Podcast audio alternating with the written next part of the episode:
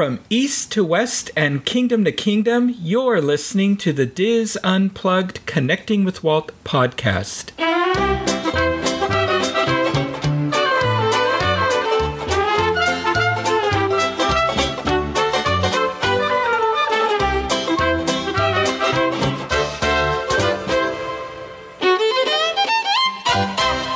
Connecting with Walt is brought to you by Dreams Unlimited Travel, experts at helping you plan the perfect Disney vacation.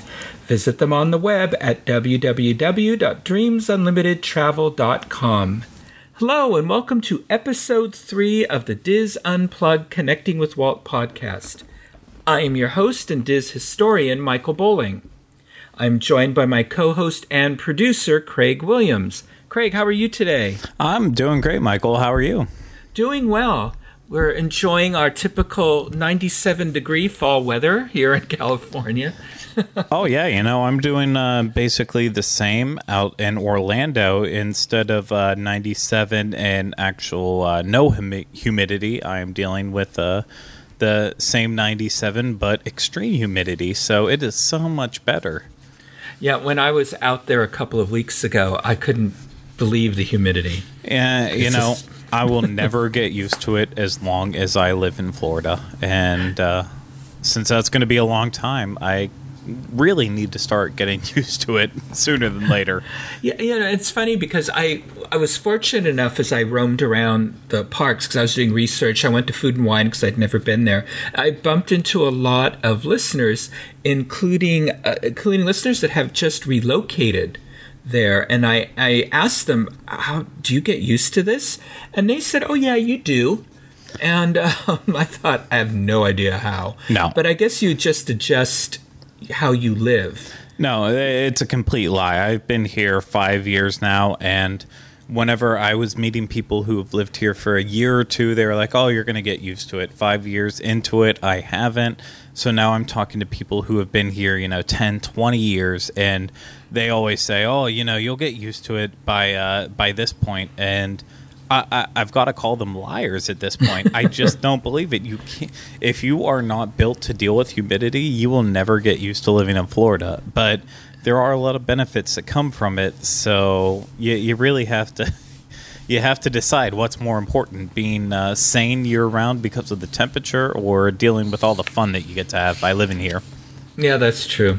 So, and I guess you just stay indoors a lot when it's humid. oh, all the air conditioning. I have my yeah. fan turned off right now, and it's uh, it's been torture for the past twenty minutes. Yeah, I don't know how the early pioneers did it.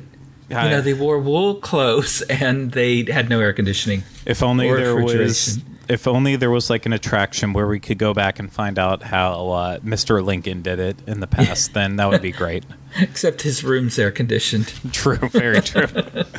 so, anyway, well, you know, this is episode three, and we've gotten a lot of really good feedback about the first two episodes from listeners. Oh my gosh, you, yeah. It's people have been very kind, and we really appreciate it. We've, uh, you know, we've been reading them all and uh, although we're on YouTube now, but uh, and I haven't I haven't seen those comments yet. Yeah, that is a good point for anyone who's uh, listening to this right now on the podcast. Uh, we have expanded onto YouTube uh, strictly for the uh, all anyone out there who does have a uh, hearing disability. if you need to see that text on there. Uh, pretty much every video that we do put up on YouTube does come with closed captioning, so uh, we're able to help you out and be able to enjoy enjoy shows like Connecting with Walt. And very soon, uh, I haven't mentioned it ever before, but very soon the Disneyland edition of the show too. You'll be able to take in that through YouTube as well too. So we really are expanding that to make sure that everyone gets to enjoy all these as much as possible. So if you can't listen on uh, iTunes, then you know, very soon you'll be able to uh, listen to everything that the Diz Unplugged has to offer on YouTube as well. Yeah, that's exciting. I'm looking forward to seeing what it what the closed captioning does with me because Siri doesn't totally understand me on on like my iPhone.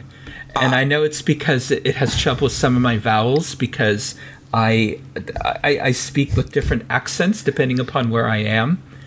And um, you you do, and I'll be brutally honest already that YouTube does have problem with some of your accents, uh, and it's actually quite amusing. But at the same time, I feel like if uh, if you have even a quarter of a brain, I won't even go in so far to saying half a brain. If you have a quarter of a brain, you can essentially figure out everything that you're trying to say on there. So it is, it, it's amusing, but at the same time, it does get it uh, wrong a, a, little bit of the time. I'll have to, I'll have to watch it. No, because uh, I mean, I, I'm I I'm from a British. I have, I have British ancestry, and I grew up speaking in a British accent. But as I mentioned on the first show, when I was when I worked for Disney, uh, they wanted the all American boy next door, and so I had to work with a vocal coach at Disney to speak as I do now, and uh, and and try to keep the accent at bay. And I um I I, I am really good at it, but at home frequently I I don't speak with it and um or when I'm if I'm around other people who are British, I start to struggle. Or if, if I'm really tired, I will. Uh, my students especially will notice later in the day they'll start hearing the accent starting to come through. Oh yeah, I've heard you slip into it uh, once or twice there. Some of the long lines we've waited together with at D23 in the past. Oh, and I do use slang that isn't commonly used here. Yeah, yeah, yeah. but anyway, but we also got some good suggestions. Uh, there was some good comments that people had, and one I think in particular gave us a really good idea for a future segment and even a, a, future episode, maybe even a series of episodes. And because somebody had talked about mentioned he was a bit disappointed that we didn't go into great detail on our feelings on the um, PBS series on Walt Disney. Yeah. And and you know it was meant to just sort of be a discussion, and I had talked about it in more length on the Disneyland podcast, and Craig and I got the thinking that rather than perhaps doing one episode devoted to just that one PBS series, we could do an episode that, or even a series of episodes that deal with uh, how Walt was portrayed fictionally in some films, like Saving Mr. Banks. And, and he's and then there's been a couple of independent films that have come out recently with well let's just say mixed reviews let's yeah. be kind and then and then how he's been portrayed you know he was in um, the documentary el grupo you know came out how he's portrayed through documentaries. And the one that i always recommend is um, walt the man behind the myth. You know we have the pbs one that just came out. Uh, there's uh, you brought up one that i didn't even think of craig and that was the reluctant dragon. Yeah yeah. And and so where again we can see it's Walt, but he's the the the Walt the the image of Walt, the Walt Disney that was sort of created. And, and, and for for the public, like Walt said towards the end of his life, you know, uh, you know, I'm not Walt Disney because to the public, Walt Disney doesn't smoke. I smoke you know, to the public, Walt Disney doesn't drink. I drink. To the public, Walt Disney doesn't curse. I curse. And he talked about how his image has grown beyond him and and and it's taken on a life of its own. Yeah. So I think that's what we're going to start looking at is the different ways Walt has been portrayed in the media Oh, exactly. And there obviously are some very, very low points. Uh, and specifically, I, I would be remiss if I didn't mention As Dreamers Do, uh, mm-hmm. the one independent made movie that came out uh, a year or two ago now that was just downright awful. Uh, yeah, if, I have it. I haven't watched it yet. Oh, uh, Michael, I I apologize to anyone out there who enjoys it, but it was it was unwatchable. Uh, anyone who truly got enjoyment out of it is just they're that type of people, and there's nothing wrong with this, but they're that type of people who is willing to ignore taste in order to be say be able to say like, oh, you know, I it's about this person that I love, so I'm going to enjoy it for that reason. At some point, you have to set a boundary. You have to set that that point where you're able to say, okay, this is just bad. Um, and that that's one of those ones that do it. But I, I'm actually excited to go back and revisit some of these other films that I haven't watched in some some bit of time to rediscover how film has portrayed Walt Disney over the the past years and you know that it's one of my favorite things to do and as many times as I watch Reluctant Dragon there's always something that I'll be able to find in there that I didn't see before and I can't Mm-hmm. wait for it Yeah, that'll be fun. And what it'll, it, I think this will be interesting because you're the film critic for the Diz, so you can give us that perception or perspective, I should say, and then and I can talk more to the accuracy of how he was portrayed. Oh yeah, I mean self self declared film critic. I won't give myself too much credit, but I, I do understand what they were intending by uh, whenever anyone makes a movie, well, as much as I can, as much as to my knowledge. But yeah, I, I can't wait for it.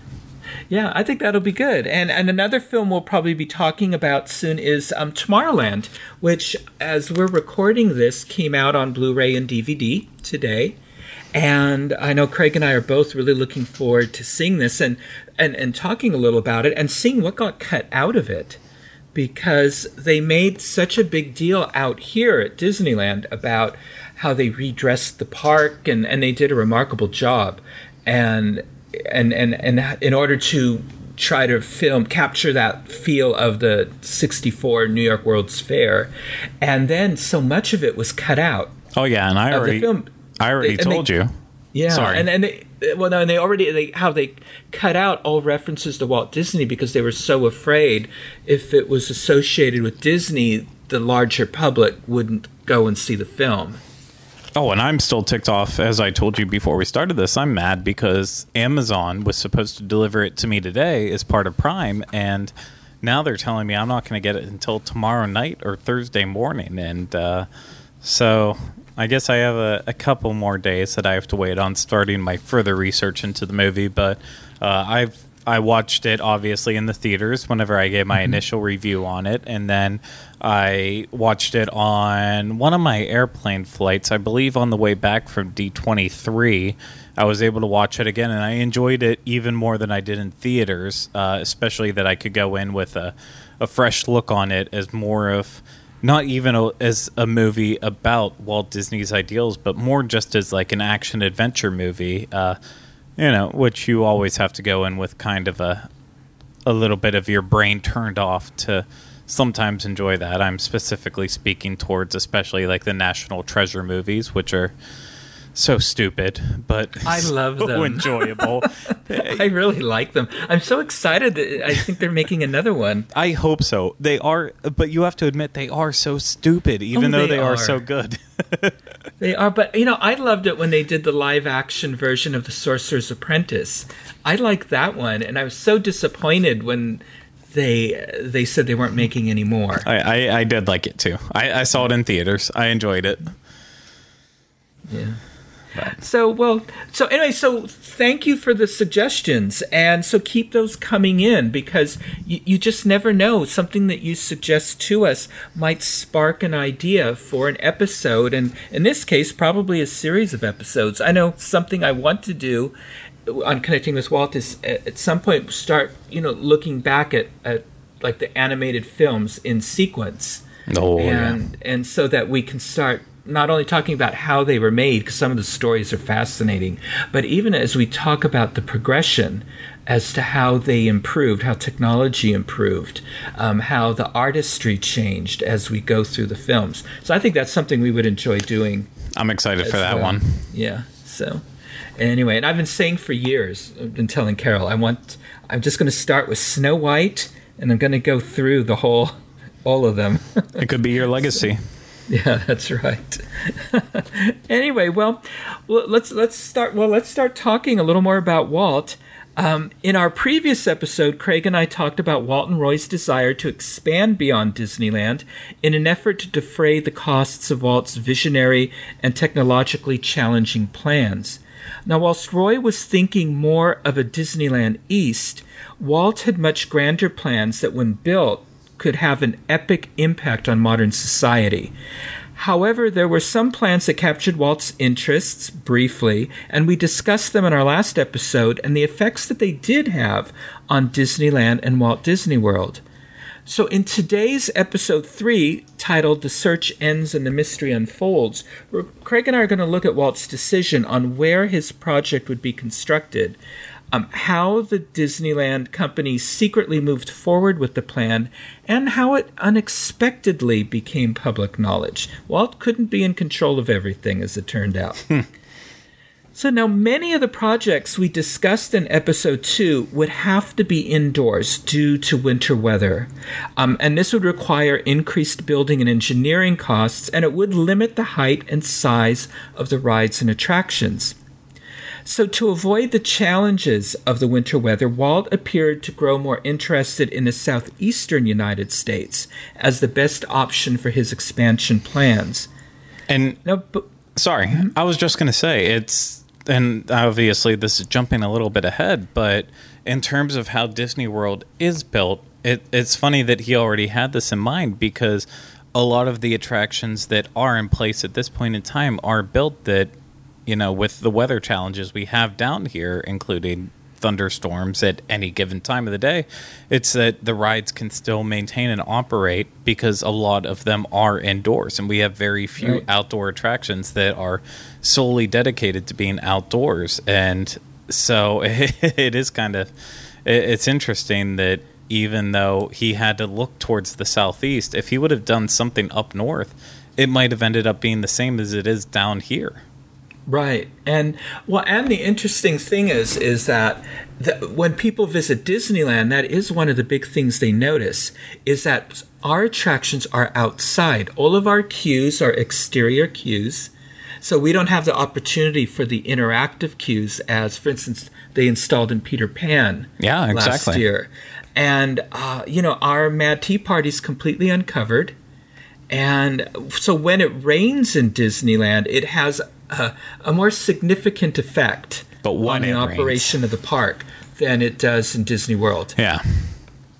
Yeah. So yeah, that, so that that is yeah that is an interesting observation. Uh, now, before Disneyland opened, and this is, I think, to to your point, Craig, uh, amusement park operators agreed that amusement parks were primarily for the summer season. So Disneyland's location in a warm and sunny Southern California proved there was a market for year-round theme park visitors. So this led Walt to focus on a location for his Eastern project in and some of these states are interesting. Mm-hmm. South Carolina, Georgia, Alabama, and Florida. So these are states with weather usually warm enough for a year-round outdoor theme park. But out of all these states, Walt kept coming back to the Sunshine State of Florida as the most likely location for his project. And I'm going to do now what I criticized that PBS series on. I'm going to do a little armchair, uh, maybe theorizing okay. about Walt here. So, besides the weather, there are other personal reasons that may have motivated Walt's preference for Florida. So, as with Missouri, Walt had several family connections to Florida. Um, in the late 1800s, his father Elias moved to Florida, and it was there that he met and married Flora Call, and that who became Walt's mother. Yeah. yeah and sometime later, Elias purchased an orange grove, and Walt's older brother Herbert was born in Florida. And later, Elias moved his family to Chicago because the, he had heard about some good prospects there. And that's where Walt and his younger sister Ruth were born. Hmm. And you know, one thing about Walt is he was sentimental and nostalgic.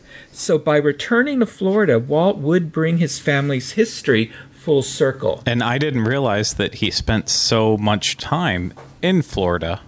Uh, Elias, that is. Uh, I, mm-hmm. I mean, I had heard about it before, but I thought it was months at most. But clearly it had to be a, quite a bit longer.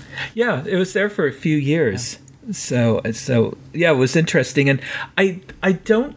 I think he struggled a bit with the orange grove. Elias just was not a farmer. Yeah. Which is interesting that then he went to Marceline. But um, God bless you know, he, him for trying. yeah, he did. You know, and that was the one thing we talked about that on the PBS series that that Elias was always a failure. But you know, Elias always picked himself up and then he would try something new and that's and it's funny because that's that is the quality one of the qualities we most admire in Walt. Exactly. It's one of his You know. philosophies. Yeah, he he always says, you know, when you ride that elevator that's supposed to recreate the train ride that he took from um, Kansas City out to to Los Angeles in the Walt Disney Family Museum. And one of the things that Walt says, I really believe in life, you have to have a good hard failure Yep. in order to succeed. So, you know, you know, Walt learned that from his father Yep. you know so so you know so the first indication walt was interested in florida occurred during a june 1959 meeting in burbank california with executives from the nbc television network and the executives had scheduled the meeting with the hope of persuading walt to partner with nbc in developing a theme park in new york and so in 1954, Walt had entered into an agreement with ABC Television Network to broadcast the weekly Disneyland television show that was hosted by Walt and other Disney produced television shows. Uh, yeah, some of our favorites, like the Mickey Mouse Club, Zorro, you know, was another one. Yeah. And with the cash and loan guarantees from ABC, Walt was able to build Disneyland. And in exchange, ABC owned a significant share of Disneyland. And I get into this in a lot more detail in my 60 Years of Walt series on our Disneyland show. Cool. And a clause in the contract allowed Walt to purchase ABC's share of Disneyland at cost, which Walt took advantage of. And so the contract with ABC was set to expire in 1960, and Walt was looking for a better broadcasting and financial arrangement. And so in his search, Walt contacted NBC. And in the early 1950s, NBC had turned down a television deal with Walt to fund the park. However, Disneyland had been running for four years now. It's 1959. It was wildly successful, so the situation was very different when Walt approached them. Yeah. Yeah, so at this meeting in June 1959, the Disney team made a presentation to Robert Sarnoff, president of NBC. And at the time, NBC was owned by the Radio Corporation of America, or RCA, who at the time was the leader in color television. Okay. And is this where and excuse my ignorance right now, is this where it went into Wonderful World of Color or was this still Walt Disney Presents? Walt Disney Presents was still on ABC, Okay. but you're right. When he went over to NBC, it became The Wonderful World of Color. That's what I thought. Yeah. So now, um, Walt embraced new technology, and it was why he went over to NBC was because they were already broadcasting in color. And Walt understood the impact color television would have in the industry. So much so that even though his Disneyland television show on ABC was broadcast in black and white, Walt insisted the show be filmed in color. The Mickey Mouse Club was also completely filmed in color. And when are we getting all this released in color on Blu-ray disc? I know. Yeah. I'm, I'm sure because of copyright, we'll never get it all. The only one that wasn't was Zorro. Yeah. Um, it was colorized years later, but um, it was filmed in black and white. kind of like those somehow- awful I Love Lucy colorized versions that came out. Yeah, uh, Disney did a better job, I thought, colorizing Zorro. Yeah, I agree. I completely agree. Yeah. So um, now Walt, who um, well, well, when Walt spoke to Robert Sarnoff, Sarnoff was incredibly enthusiastic about the idea of Walt moving his weekly television show to NBC, because Sarnoff also wanted to build an East Coast Disneyland in New York State. So NBC would help finance this park as ABC had done for Disneyland, and Sarnoff would hold part ownership in the park. There was a big difference in this deal than in the ABC one, because in NBC's deal that Sarnoff wanted to do, there would be no buyout clause in the NBC contract as there was in the ABC contract. Hmm. Sarnoff would be a permanent owner of the park. And Walt was hesitant. He wasn't convinced he and Roy would benefit from having another partner. So Walt once again turned to Harrison Buzz Price and his company, Economics Research Associates, or ERA, to conduct a feasibility study for the New York project. And the ERA report from Buzz was not favorable. Buzz determined that year round operation of a New York park would not be feasible because of the climate. So, um, in the Northeast, amusement parks traditionally operated for about 120 days per year. And Walt had learned from operating Disneyland that he needed to operate year round to maximize his investment and to build a professional staff. Oh, yeah. And growing up in the Northeast, that's the obvious difference that comes in between Disney World, Disneyland, and anything else. Like the, the theme park that was closest to me growing up, that was literally, you know, it started uh, Memorial Day and lasted in through September. Some of them, you know, sometimes it would go into October with Halloween events, but after that, it was over. Hmm. So, so yeah. So, did Coney Island in New York in its heyday? Did it also shut down? I believe it did. I don't know that much about Coney Island. I can only speak for uh, my home park in Pittsburgh, Kennywood, and oh, yeah. that that definitely did operate on the seasonal schedule. Um, so I've got to I've got to imagine they can't run like uh, oh my gosh, well it's the Big Dipper. That's the mm-hmm. name of the roller coaster at Coney Island. They could they wouldn't be able to run that in the winter. That'd be yeah. all sorts of trouble. Yeah, gosh, I've always wanted to go to Kennywood because that's like the grandfather of the amusement parks. Oh, it's the history that is throughout that park is just you, you, can't beat it. It's second to none. Uh, even though so much has changed throughout the day, the park itself has changed uh, dramatically. The fact that part of the park that is now uh, some of the most thrilling rides and uh, some of the most fun section used to be a giant swimming pool and a, just a swimming hole back in the day. Uh, it's it's crazy to watch documentaries on it that it always show up on PBS uh, that really show off how it used to be. Um, I I love that park. I'll always love mm-hmm. it. It was such a big part of growing up. Not as much as whenever I was a younger child. A lot of that's dedicated to Disney World and and going down there. But then once I became older and discovered Kennywood, that's that really set amusement parks into perspective for me. Hmm. Yeah, I have to go there someday. Do it. now, another thing that the ERA study pointed out the difference in the New York tourism market from the tourism market on the West Coast in Florida is that New York travelers were typically there on business rather than for pleasure, and the length of their trips tended to be short. So, relatively few travelers came as tourists. So, the park would be dependent on local visitors, much like Disneyland yeah. is. Um, another drawback was the lack of adequate sites for the park. Um, by the mid 20th century, large acreages of virgin land no longer existed in the New York region. And after his experience in Anaheim, Walt knew he needed a larger site for the project with significant acreage to buffer the park from adjacent development and neighborhoods. And that's a theme of his all throughout the story we're going to talk about with Disney World in the next couple of episodes. Yeah. Um, Walt did not want to repeat his mistake with Disneyland of purchasing too little land. So, as a result of the ERA report, Walt believed New York presented too many problems. And this belief was reinforced by the failure of an amusement park just 30 minutes from Times Square in the Bronx um, by subway, and that was called Freedom Land. And that was built by Walt's former construction manager, C.V. Wood. And uh, I talk about C.V. Wood again in the 60 Years of Disneyland um, series, and real estate developer William Zeckendorf.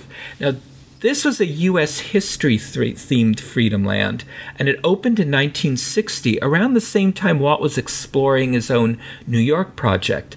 And this park showed the influence of Disneyland in its architecture and attractions. Craig, you, are you familiar with Freedom Land? I'm not, but the first thing that just comes to mind is how much people would eat that up today if something opened up called Freedom Land. It would just be it would be a Republican's dream almost if that could open up. Well, if you it, there's a lot of sites devoted to it on the web, and if you look at it, you can you can see that so much of it is derivative of Disneyland. It it has like a, its own frontier land. There's a train running around it. There's uh, it has its you know the big river boats. I mean, there's a lot of, of similarities. It has a main street, you know, and all of that. The problem is, is Freedom Land was underfunded from the beginning, Yeah. and so it never made a profit, and it closed in 1964. So this convinced Walt that he was correct in not choosing New York as the site for his project. yeah, good idea. So, um, so Walt continued to search for other locations. Another opportunity, opportunity arose with um, billionaire John D. M- uh, MacArthur, who wanted to develop five to six acres he owned north of Palm Beach for a recreational enterprise. And MacArthur had made his fortune as the head of Bankers Life Insurance and RCA. And suddenly, the NBC Disney RCA deal to build Disneyland East was back in discussion with a Palm Beach, Florida location. Yeah, and I mean that's like a complete mogul because back in the time RCA actually meant something. It was it mm-hmm. was a big deal. Oh, yeah, it was a huge corporation. Yeah. Yeah, I mean, practically everybody's electronics were made by was made by RCA. Yeah. you know, and Zenith. Zenith was the other big one when I was a boy. So, um, however, Walt was not interested in simply building a sequel to Disneyland. He wanted to control what happened on the border of this park by becoming a city designer and surrounding his park with a new futuristic community. Walt wanted to build a town of his own design that reflected his vision and standards. And the Palm Beach project would be a four way deal between Disney, NBC, RCA, and MacArthur. So Walt once again called in Buzz Price and his company to conduct a feasibility study on the Palm Beach project. Now, from Buzz's perspective, it is apparent Walt was now committed to pursuing his dream to build a new type of community. According to an interview Buzz gave years later, he said, um, We put our effort together with WED in determining what kind of an interrelated park and city could be developed on that site. And Walt wanted to emphasize future development in urban living. The park would take up 400 acres, a town base of 70,000 people would take up the rest. So the ERA study incorporated advanced concepts of architectural design and technological improvements in all phases of the town development. So now this project would include a Disney style theme park, which would be part of the planned community. Uh, and Walt finally had to give in to the to the fact that there had to be a theme park. Roy had convinced him that if they were ever going to build a city, they they needed the capital, and the theme park would bring in that capital. Of course. Yeah. So, so according to Buzz Price, the Palm Beach project represented the moment Walt got fully obsessed with the idea of building a city. Walt saw this as an opportunity to do something truly grand, and he began to learn more about urban planning. Now, this would be the first time Walt used the name Epcot, experimental prototype community of tomorrow. And Walt was so serious about this project, he assigned Marvin Davis, who had worked with Walt to design Disneyland and the St. Louis Waterfront Square project we talked about in episode 2, to prepare renderings and concept drawings. Which seems so long ago at this point. I know, right? and it's it's been only a few years. I know, exactly. Um, now, Walt already knew how to make a successful family based entertainment destination. Uh, the new theme park would incorporate all the best lessons from Disneyland. It would be larger and function more efficiently and more effectively.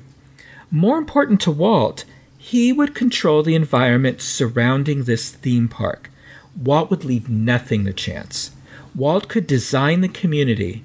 Building a city was just the kind of challenge Walt wanted. This project would not be a sequel to Disneyland.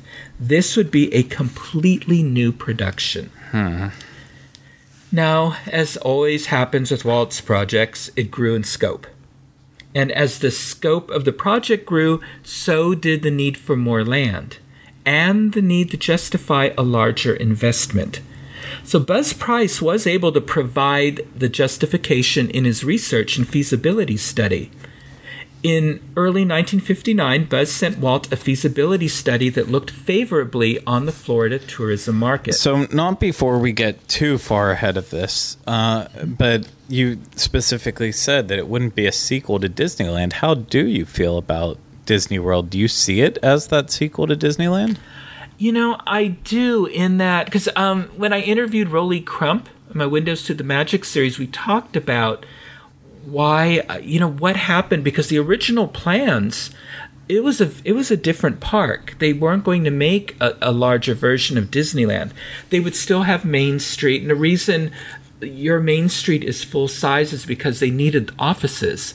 They didn't have, uh, you know, they didn't have the Burbank studio and all of that, and they what there was nothing around there where they could set up offices. Yeah. So that whole top those top floors are real working offices on your main street. And the funny part and, about that is to me Disneyland still feels bigger in scope than ours does yeah. even though ours is real size.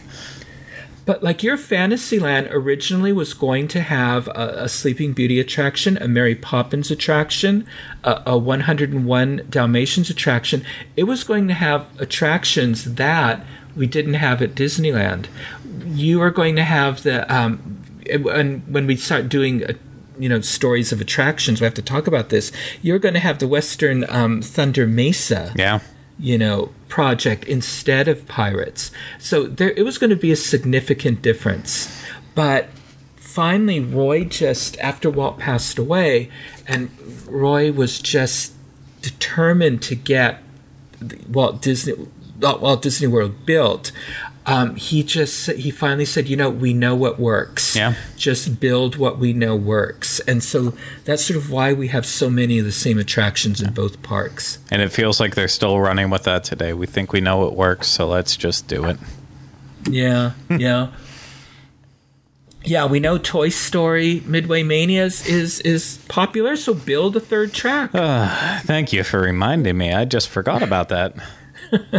yeah, instead of coming up with a whole different attraction, just build more of the same. Perfect. It's a yeah, plan. So build a hundred of them.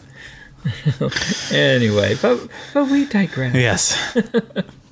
anyway, so uh, anyway, so Buzz Price flew to Palm Beach in the winter of 1959, and he toured 12,000 acres on the city's north side and began compiling information about the Palm Beach area and the proposed project site. And Buzz delivered a report dated December 14, 1959, titled The Economic Setting of the City of Tomorrow. And Buzz concluded the area offers a theme park attendance potential which equals or exceeds that experienced by Disneyland in Southern California. And the study went on to say an East Coast theme park would have no negative impact on the West Coast Disneyland.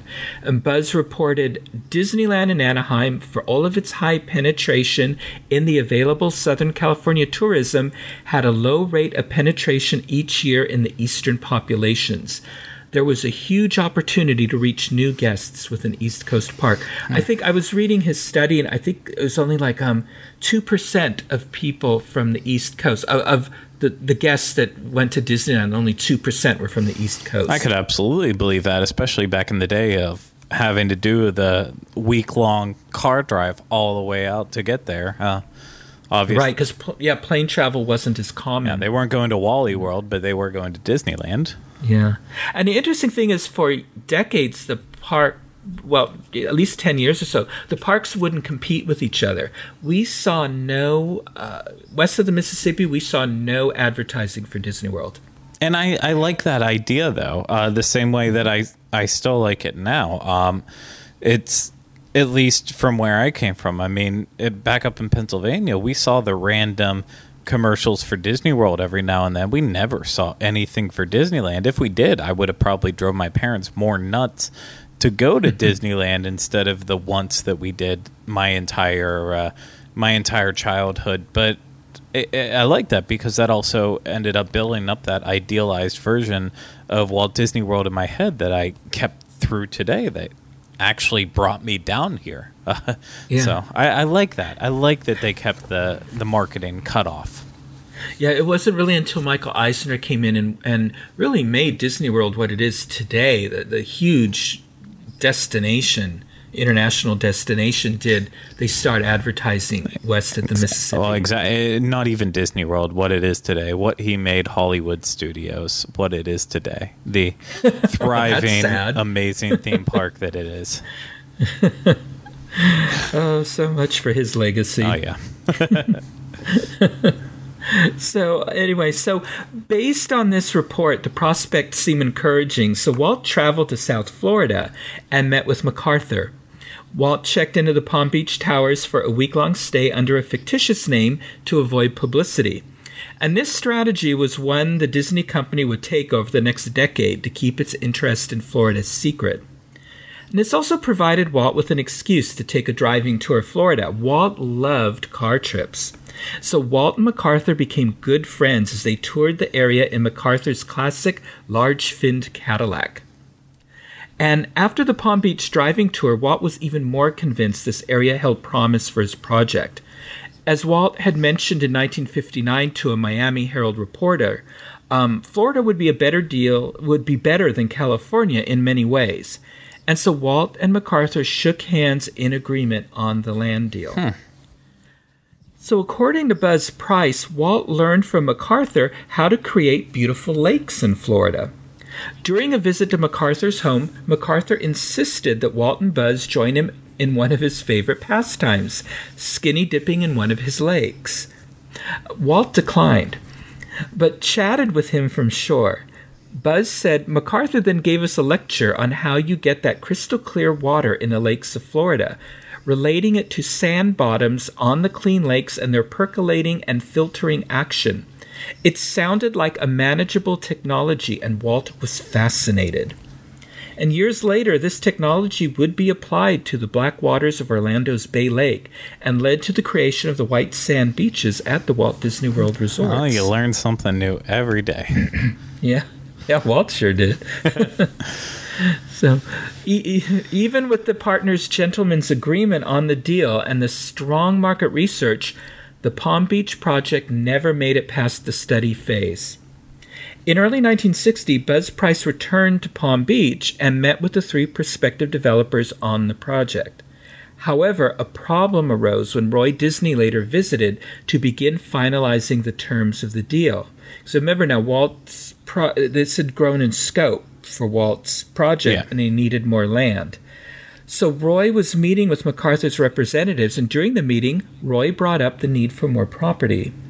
Roy did not want to relive the problems they faced in Anaheim. And MacArthur was offended by this. He believed this request by Roy as an attempt to renegotiate Walt's agreement, and MacArthur left before completing negotiations. I have to get the hell out of here or I'll hit that goddamn beagle right in the nose.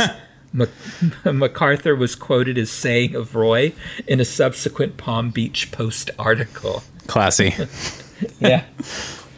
um, later, one of MacArthur's close colleagues claimed that Roy Disney's request for more property was the main reason for the project's demise. But in reality, the project failed because RCA would not come to terms on the cost of the project. Yeah, I mean, just from my understanding on Florida in that period of time, uh, based off of books and other even fictionalized pieces that do a pretty good job at portraying Florida at that period of time, land was never an issue. There was plenty of land that could even be had at a decent price at that point in time. So it's ridiculous to think that it all happened because they couldn't offer up more land ever. Yeah, yeah.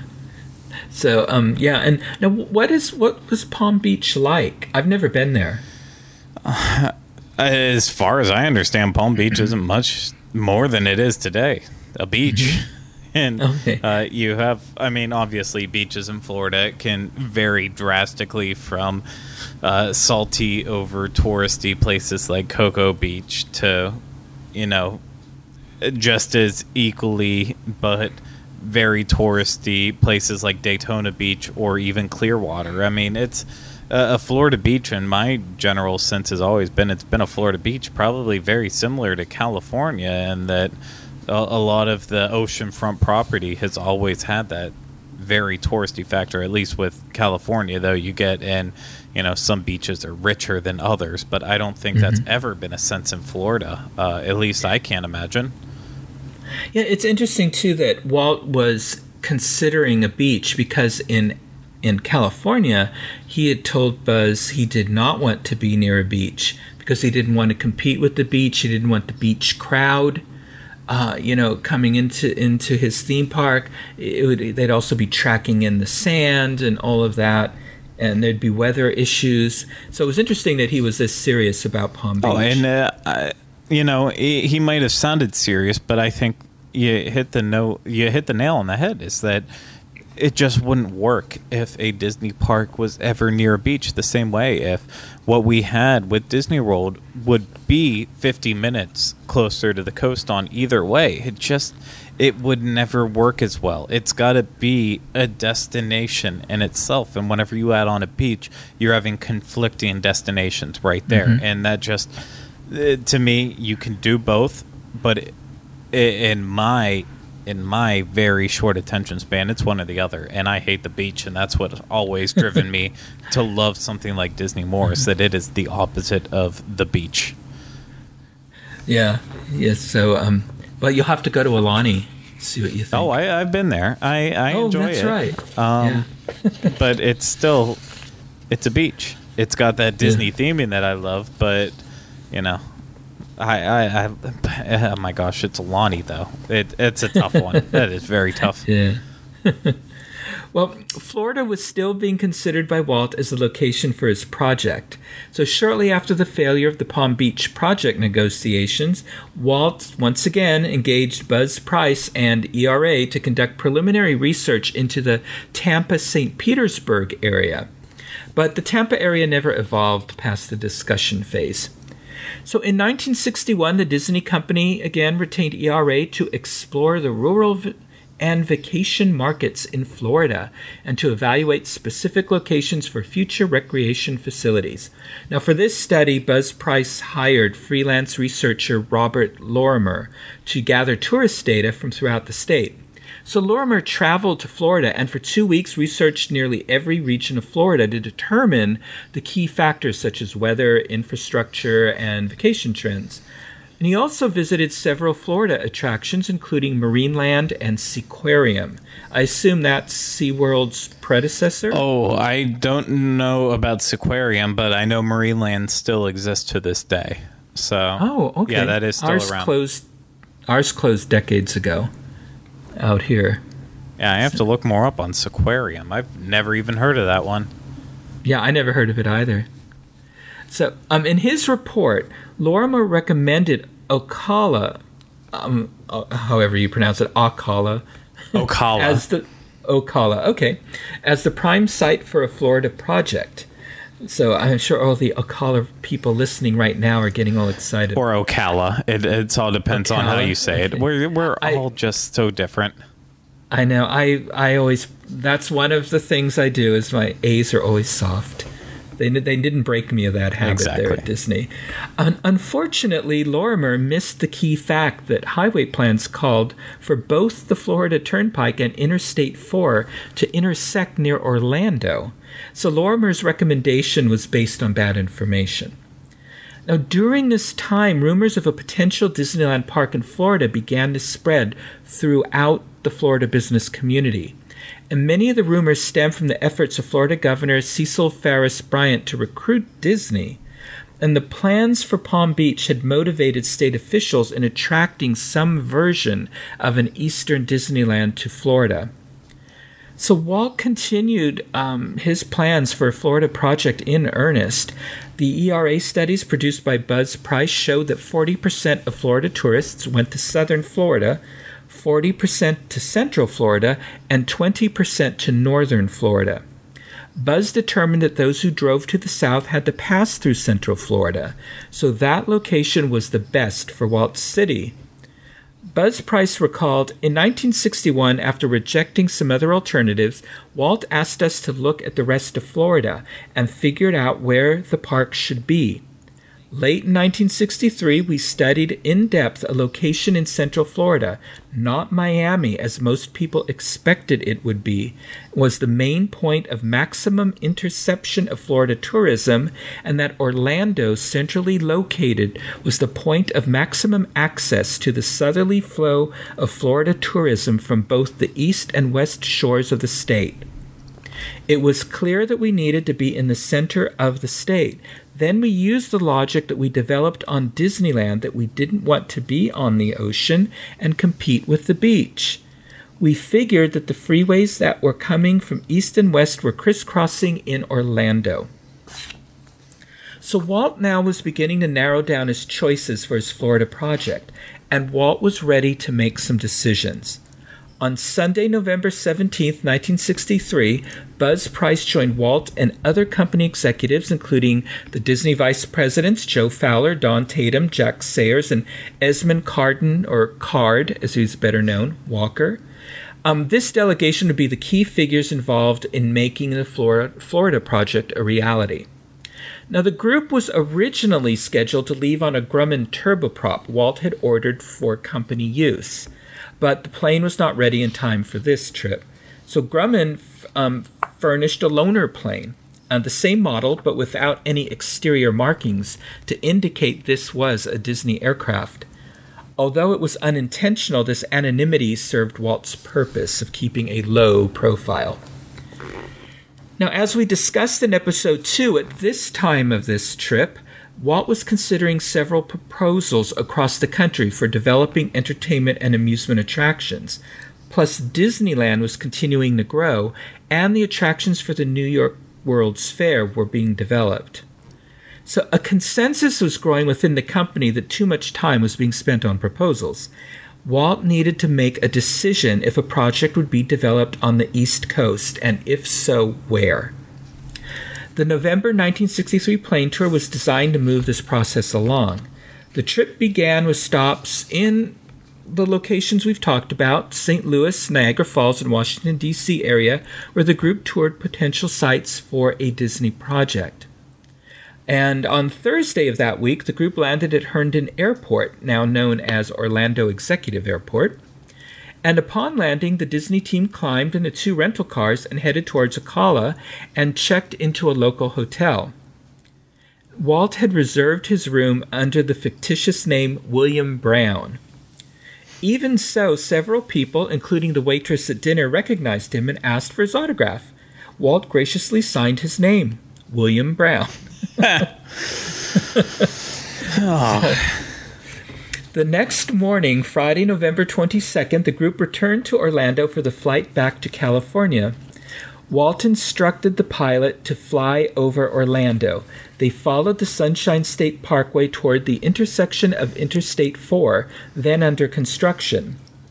When Walt saw the construction site, he said, That's it. The freeway bisects here. Yeah. No, it's, I mean, even going back to the whenever they were in the plane and they got to Orlando Executive Airport, uh, as it's known now. I mean, uh, for people who aren't really familiar with that, that's just right above, right above Colonial Avenue and over by the 408, like basically downtown. So obviously, whenever Orlando was so small and not thriving as it is today, someone like Walt Disney coming in uh, that that would have been so hard to get past him. Not like today, going into uh, going into MCO, which of course was still an Air Force base back then. I believe Air Force Base, right?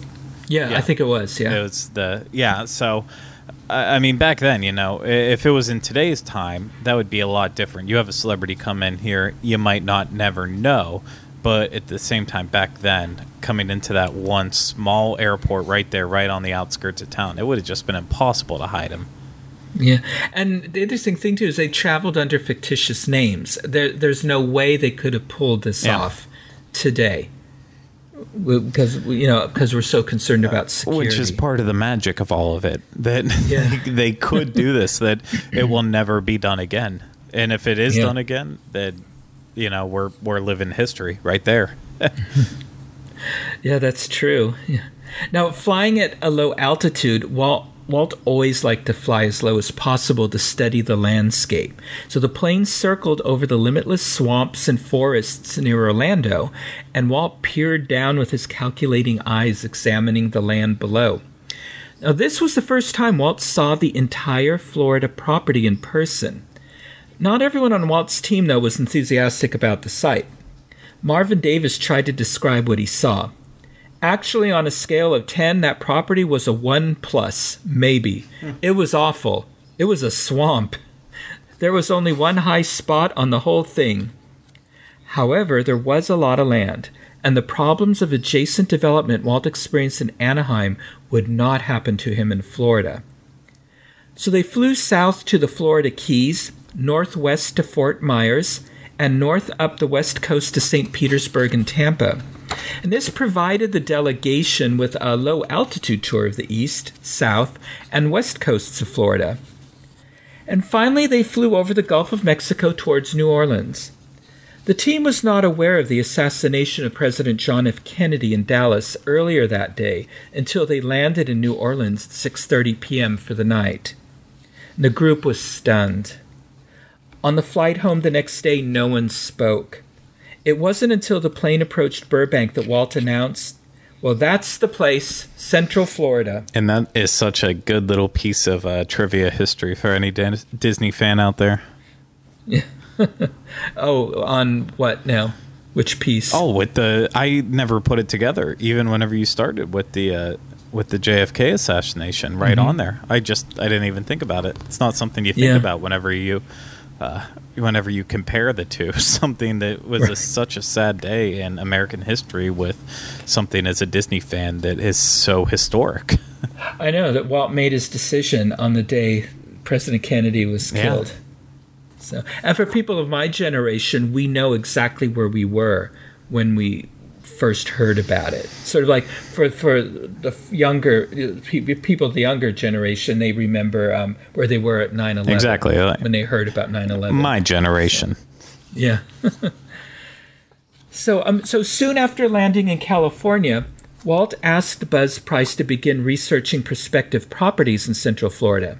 So Buzz assigned responsibility for this project to William Lund, who was somewhat familiar with Central Florida after traveling with Disney Imagineer um, Bob Gurr to a conference in Tampa on the use of automated people movers in United States airports. So on November 27, 1963, five days after Walt's flight over Orlando, Lund and Price joined Walt and Roy Disney and Disney executives Card Walker, Don Tatum, company treasurers Larry Ty- Tryon and Mel Melton and Joe Fowler, and company attorney Robert Foster and general counsel Dick Morrow for a follow up meeting about the recent plane trip. Here at this meeting now was the hierarchy of Disney leadership, which is what the topic of the day clearly required. This meeting was in conference room 2E, a mahogany lined room often used for important meetings at Walt Disney headquarters. So if you ever go on that backstage magic tour, you know, look for 2E oh. if you get in there. Um, Buzz Price distributed copies of the proposal to develop a resort in Florida. This meeting topic centered on identifying the potential properties large enough for the project. And at the end of the meeting, Walt stated that since the next day was Thanksgiving, he wanted to use the time to think about the proposal. So, as Buzz Price gathered up copies of the proposal, he was instructed to closely guard the copies. No information from this meeting was to go beyond this group. Hmm. So the day after, yeah, and there there'd be no chance of that today. It would already be on exactly. Twitter or the internet or something. Instagram that. Yeah. The day after Thanksgiving, Buzz Price and William Lund met with Card Walker and Don Tatum. The Disney executives gave Price approval to evaluate the Orlando and Ocala areas for what was now being called Project Winter. Using the same formula he used to select the Disneyland site. So Price would evaluate highway and climate data, regional economic forecasts, and topographical conditions. He was also charged with researching potential properties for purchase, and Price had to do all of this in 60 days. So secrecy was of the utmost importance for Project Winter. So Price and Lund were instructed not to identify themselves as being associated with Disney or ERA at any time during their research. So Lund was told if anyone asked him, he was simply advising a client on investment opportunities in Florida real estate, which was true. Yeah.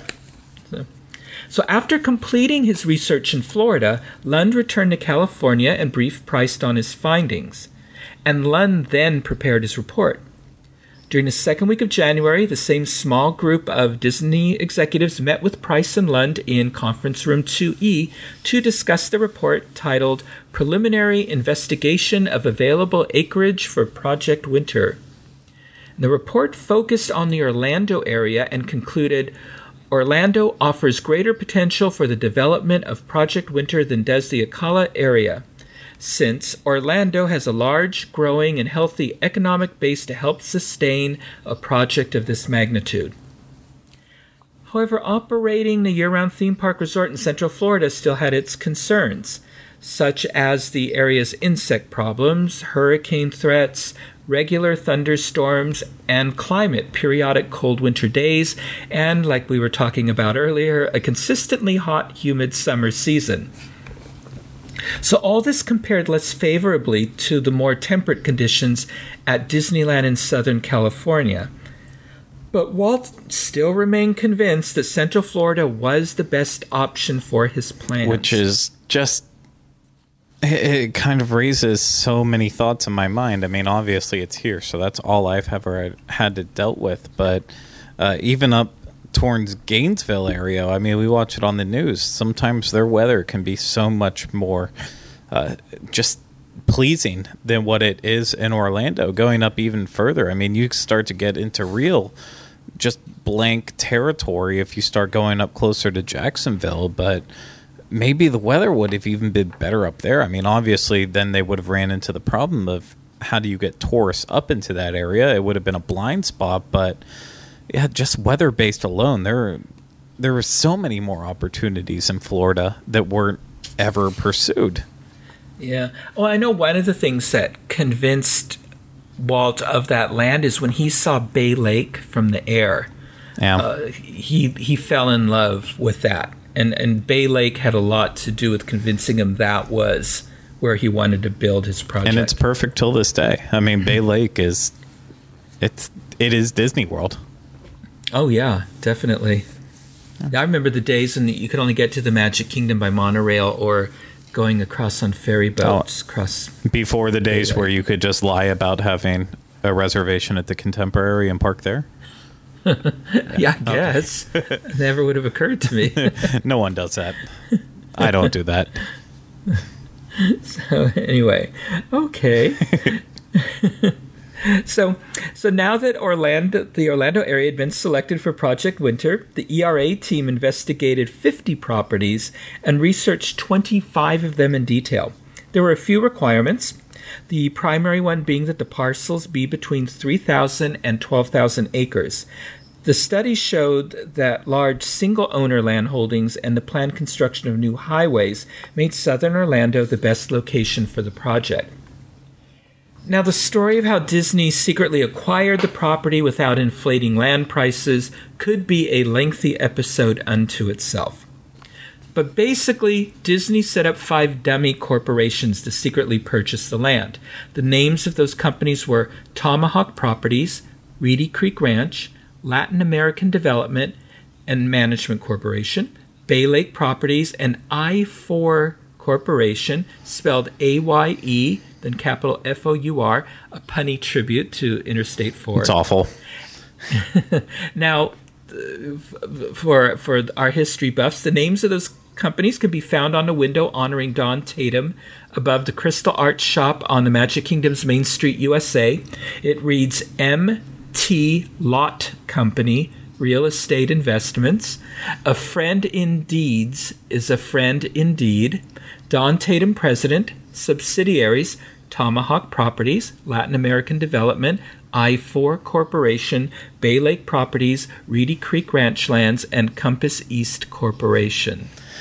So definitely want to check that out the next time you're on Main Street. Yeah, I always look at the windows and I always find stuff like that. I don't think I've ever taken the time to read that much on one window, though. Yeah, yeah. It's a big window, Yeah. too. I looked at it actually the last time when I was there just two weeks ago. I'll have to go this week. yeah. So, Disney representatives traveled under fictitious names, and the travel patterns of Disney staff were disguised. For example, no one flew directly from California to Orlando. Instead, they would travel through other cities under multiple names to prevent themselves from being traced back to Burbank. So, these deceptive travel patterns led to all kinds of rumors and speculations about who was buying large parcels of land in Central Florida. Once Disney's attorney, Bob Foster, who went by the name Bob Price for the land acquisitions, flew from Orlando to St. Louis to visit his mother in Kansas. So this led to speculation that McDonnell Aircraft was behind the land purchases because they were headquartered in St. Louis. So, so even phone calls between California and Florida were routed through legal offices Disney had retained for the land purchases to prevent an employee from connecting Disney with the land purchases. So, according to Marvin Davis, it was really classified stuff. It was CIA, his, meaning Walt's, luggage was all monogrammed WED, so he called himself Walter E. Davis. That was so cloak and dagger. Um, now, I know, isn't it great? So secretive. Now, Card Walker recalled one time on a trip to Florida where the project was almost exposed. Um, one night we were having dinner in a small restaurant, and this waitress spotted Walt and came over to the table saying, I think I know who you are. You're Walt Disney. At first he denied it. Oh, no, I'm not Walt Disney. But finally, Walt said, Promise me you won't tell anybody who I am. I think she wanted an autograph. Now, in May 1964, Bob Foster and a Florida real estate dealer with statewide experience, Roy Hawkins, narrowed their choices to three areas one between DeLand and Daytona Beach, another near Osceola City, a third in Orange County near Orlando. And Foster made a presentation to Disney executives in Burbank, and he argued that the DeLand Daytona Beach property was the best. So Walt, so where is that in relation to Orlando? Before I go on, In Deland Daytona?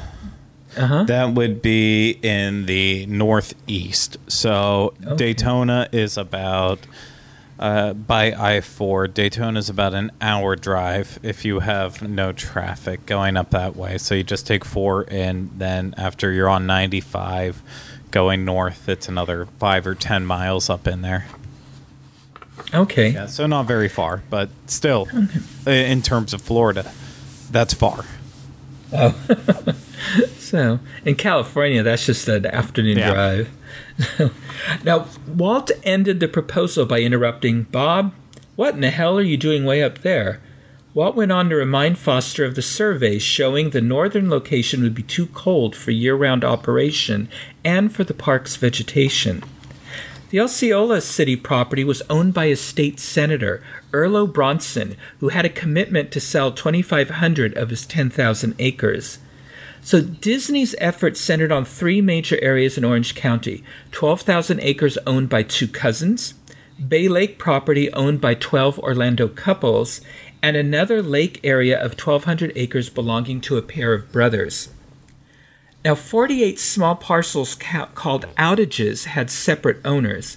So by August, the three major holdings were tied down with options, and Senator Bronson had agreed to sell his entire 10,000 acres at Osceola City, and the property was acquired by Disney as an alternative if the Orange County operation didn't work out.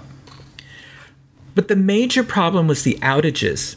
The lake property had been subdivided in 1913 and plots had been sold through mail order catalogs. So Disney organized a 50 person task force to trace the descendants of the original buyers with an offer to purchase the property. So a conference room in Burbank contained a huge map of Orange County, and each day the status of the acquisitions was plotted and updated, just as military leaders track territory won by troops in a war. And Walt visited that room every day. Walt placed his palm over the intersection of two highways, saying, Now, this is very important to our future development. If we can get all the property here, we can do something imaginative with it. If we can't get it all, then we'll be stuck with something conventional. Now, during one of the meetings, Bob Foster mentioned a large parcel of acreage was available. Buy it, Walt said. However, Roy protested. They had already committed themselves to a huge amount of acreage. Yes, Roy, Walt replied, but wouldn't you love to own 7,000 acres around Disneyland now? And anyway, we can always sell this parcel later if we have to. Buy it, said Roy. On one parcel, the guy jacked the price out of sight, Bob Gurr recalled. We simply designed the park around his property and he lost his ac- access. He, he's finally sold decades later. Oh, In his enthusiasm for the project, Walt couldn't resist seeing the property himself, even though he realized the danger if he were recognized. Because, of course, then prices of the land would go sky high. Exactly. But he flew off to Florida in the company plane with a few of his executives. When the plane landed to refuel at a Florida airport, they all disembarked from the plane and they headed for the terminal. But one of them said to Walt, You can't go, you'll be spotted. So Walt grudgingly agreed to remain on the field. But a young mechanic was staring at him and asked, Are you Walt Disney? Hell no, Walt replied. I get mistaken for him all the time, and if I ever run into that SOB, I'm going to tell him what I think of him. so, so back on the plane, Walt viewed the proposed site from the air. The land was nothing but cypress groves and black watered swamps as far as one could see. To the average person, it would seem impossible to build a theme park and a city of the future from this wilderness. But Walt was immensely pleased. Yeah, it's going to be fine, he said. In the end, the team completed 47 transactions to acquire enough property. The largest parcel was the Demetree Tract at 12,400 acres and would someday hold the Magic Kingdom, Epcot Center, and the Disney MGM studio, which but this land came with legal complications due to the underground mineral rights being owned by Tufts University and the Wilson Cypress Company. Hmm. Other large parcels included the Bronson Tract, which was 8,380 acres, the Hamrick Tract, which was 2,700 acres, the Hall Brother property of 1,800 acres, and the Bay Lake Tract of 1,300 acres. Other properties included the Munger subdivision and the Goldstein property of 37 acres. So, all in all, Disney purchased 27,443 acres, twice the total acreage of Manhattan Island, approximately the size of Boston or one square mile larger than San Francisco, for about $5 million at a cost of $150 per acre. Walt finally had all the property he needed.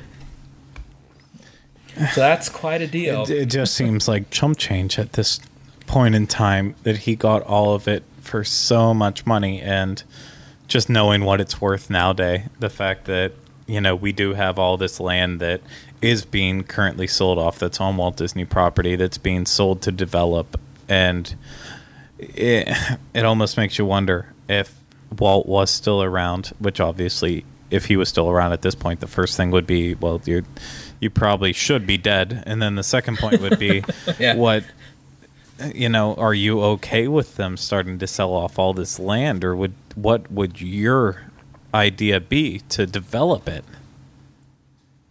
Oh yeah. Well, I don't think, and we'll probably get into this more in our next episode.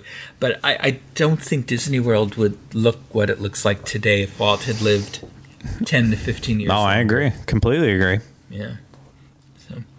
Um, now throughout the summer and into the fall of 1965, the Florida news media was obsessed with discovering the identity of the mystery corporation buying the large parcels of land in Central Florida. However, Walt was not ready to reveal himself. But during the summer, Walt toured the NASA facilities at Cape Canaveral. And during a press conference afterwards, Walt was asked if his company was coming to Florida. And Walt vaguely denied any involvement. And but this denial only briefly delayed the inevitable because reporters and business leaders in Florida were narrowing the most likely companies down to Disney as the mystery company. On October 1st, 1965, attorney Paul Helliwell, who was involved in the purchase of the land for Disney, announced his client would reveal itself and its plans at a November 15th press conference in Orlando. However, the media had its own timeline. On October 13th and 19th, gossip columnist, columnist Wadsworth claimed anecdotal evidence indicated Disney was the mystery company. In a recent business meeting in Anaheim, a participant claimed Disney had recently purchased large amounts of land in Florida. Wadsworth also noted larger than normal amounts of Disney stock were being traded, something that could occur in advance of a major company announcement. Okay, that's kind of cool to think. I mean, for everyone out there who doesn't know, we are actually recording this on the night of the 13th. So that Right. we're we're at the 50th anniversary of that right now. Yeah, isn't that amazing? It's cool. See how we, we timed that so I like well. that. Yeah. so the mystery finally ended on Sunday, October 17th. Orlando Sentinel reporter Emily Bavar, who was the editor of the paper's Sunday publication, Florida Magazine, had been assigned to cover Disneyland's 10th anniversary. During her assignment, Bavar interviewed Walt Disney in his Burbank office. She asked Walt if his company was behind the land acquisitions in Florida, and she later reported he adroitly hedged direct questions concerning it. However, Walt went on to comment in detail about Central Florida's weather, traffic, and tourism. Since Walt seemed to have a great deal more knowledge about Central Florida than someone having no interest in the area, she became convinced that Disney was indeed the mystery company. Hmm. So while Bavar was putting her article together, the editor of the Sentinel already had been secretly briefed on the matter and had been asked to stall the revelation in the paper until Disney had purchased all the land.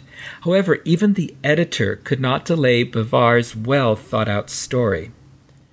When Bavar's article was published on October 17th with the headline, We Say Mystery Industry is Disney, General Potter and Bob Foster were in Orlando under assumed names on business that included a helicopter tour of the property, after which they hiked around on the property. When Potter awoke Sunday morning and went down to the lobby of the Robert Meyer Hotel where he was staying and saw the Orlando Sentinel identifying Disney as the secret company, finding a payphone, he rung up Card Walker in Orlando to tell him the secret was out. Okay, I not to bring it up again with the 50th, but I would be absolutely giddy if I woke up on October 17th, which is coming this Saturday, and saw that they actually had a newspaper with the headline again doing a throwback to say we say mystery industry is Disney. That would be You know, so that- fun. That would be cool if they reprinted I, I would love that. I would probably buy like You- six copies and I would send one to you immediately. Thank you, thank you. you. Maybe you need to call up the Orlando Sentinel and remind them. I mean, what else are they going to post? Uh, man gets eaten by an alligator, and we have another king cobra on the loose. That's about it. That's everything that's going on here. well, there'll be some wacky Floridian who does something crazy. We hear about that all the time we are the joke of the United States. But um, they really should. Like what was neat for Disneyland 60th. Well, you were there too, but for our listeners who weren't there, they reprinted the newspapers from opening Yeah. day and gave them out to the guests, and that that was very cool. So see all the old ads and, and all that. Just need to do too. it from here. Yeah, yeah, they do. They should. I hope they do. So, anyway, um, well, Governor Burns' office soon called Disney and demanded that if the company was indeed coming to Florida, the governor and his administration needed to know. So, rather than wait until the November 13th press conference, Walt decided to go public. The company quickly arranged to officially announce their involvement later that week in Miami. Governor Burns was scheduled to address the Florida League of Municipalities convention on Monday, October 25th, and the Disney executives decided that would be a good time to reveal the Florida project. So Foster and Potter immediately flew to Miami to brief the governor and his advisors. Walt very cleverly allowed Governor Burns the honor of revealing the plans. So on October 25th, the governor announced to a roar of applause that Walt Disney Productions was coming to Florida and bringing with it a massive new development for the Sunshine State. When Walt was questioned about the company's plans for Florida, Walt was vague and provided no specifics. However, in episode 4 of Connecting with Walt, titled The Master Plan, Craig and I will take a look at Walt Disney's vision for his Florida project, which included many of the resort amenities we're familiar with today. We'll also examine in great detail Walt's concept for a city of the future. And it's going to get even more exciting than it already has today. Yeah, what Walt had planned is is quite impressive. Oh yeah, no, I there there's so much that I still think from those original plans that need to be developed today, but that's a that's another conversation for another day. I think I think we'll have a really good conversation next week. I week. agree. So, many books, films, and articles and lectures were sourced for this episode of Connecting with Walt, including Project Future, the inside story behind the creation of Disney World by Chad Denver Emerson, Walt and the Promise of Progress City by Sam Gennawey, Great Big Beautiful Tomorrow, Walt Disney and Technology by Christian Moran, and Walt Disney, an American Original by Bob Thomas. And just so everyone knows, uh, we will have direct links to all of these books and any other that are ever discussed on any episode in our show notes page at disunplugged.com during in the uh, actual show notes page for each episode in the connecting with walt one. You can't miss it. The beautiful logo that everyone wants in a t-shirt.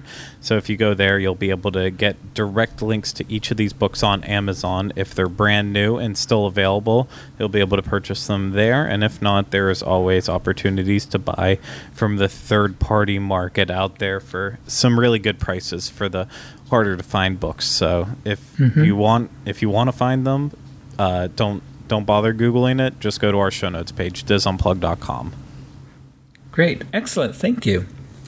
So, and Craig, until our next episode, where can our listeners find you? Uh, again, I well, it's been a while since we've recorded the second episode, but I believe my joke is I'm still at home and I still will not reveal the exact location of it. But uh, everyone can find me on Facebook under Craig Williams. I'm friends with everyone else in the DIS Unplugged network and the Diz, so you can find me there as well as on Twitter. I am at Teleclaster. If I have to explain what it means, then. Uh, well, that's just a waste of my time. So just search for me on that way. And then uh, also, instead of following me on Instagram personally, I would much rather prefer you follow the Diz on Instagram, which is at the period Diz. And that is where I spend most of my time doing that form of social media as well as responding to everyone. And uh, of course, if you ever have any questions um, and any responses you want to post on our show notes page or on YouTube, uh, I am most likely the person who will respond the quickest to all of those. So uh, you can contact me through all those too. Excellent. And you can find me every Sunday night on the DIS Unplugged podcast Disneyland show with my good friends Tom Bell, Nancy Johnson, Mary Jo Mulatto Willie, and Tony Spatel, where we have lots of fun talking about Walt's park that started it all. So listen to us live on Mixlr Sundays at 8 p.m. Pacific Time, Disneyland time. And you can download our three weekly shows each Monday and Tuesday. And soon you can also listen to them on YouTube. Yes, and someday we have to have the technology where we're all on camera. That would be wonderful.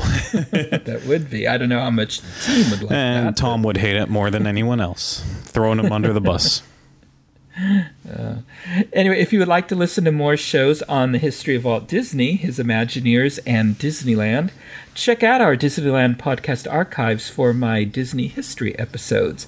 And Craig, where can our listeners find these shows? Disunplugged.com, of course, under our show notes. And uh, as Michael informs me of any relevant episodes of the Disneyland edition uh, that would pertain to Connecting with Walt, I will be adding links to those in the Connecting with Walt show notes. But uh, if you haven't gone through the archives of the Disneyland edition, do yourself a favor and start going through them now. Uh, it's packed with good information, and at the same time, it's always fun. Uh, that part of our jobs is that we just capture a glimpse in the moment of time in Disney parks history. So, uh, if if you weren't really catching up on Disney Disneyland, especially you know four years ago, and you really want to see what was happening right then, and no better way to do it than go back and listening to the Disneyland edition and seeing where Disneyland was at that current point in time.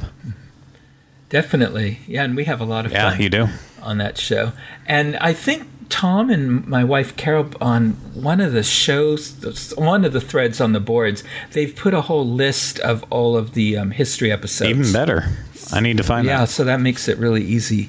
So, and you can send me messages at michael at wdwinfo.com.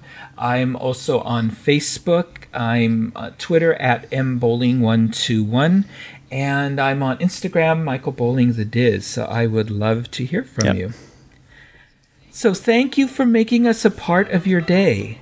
And remember, I only hope that we don't lose sight of one thing that it was all started by a man, Walt Disney. Thank you.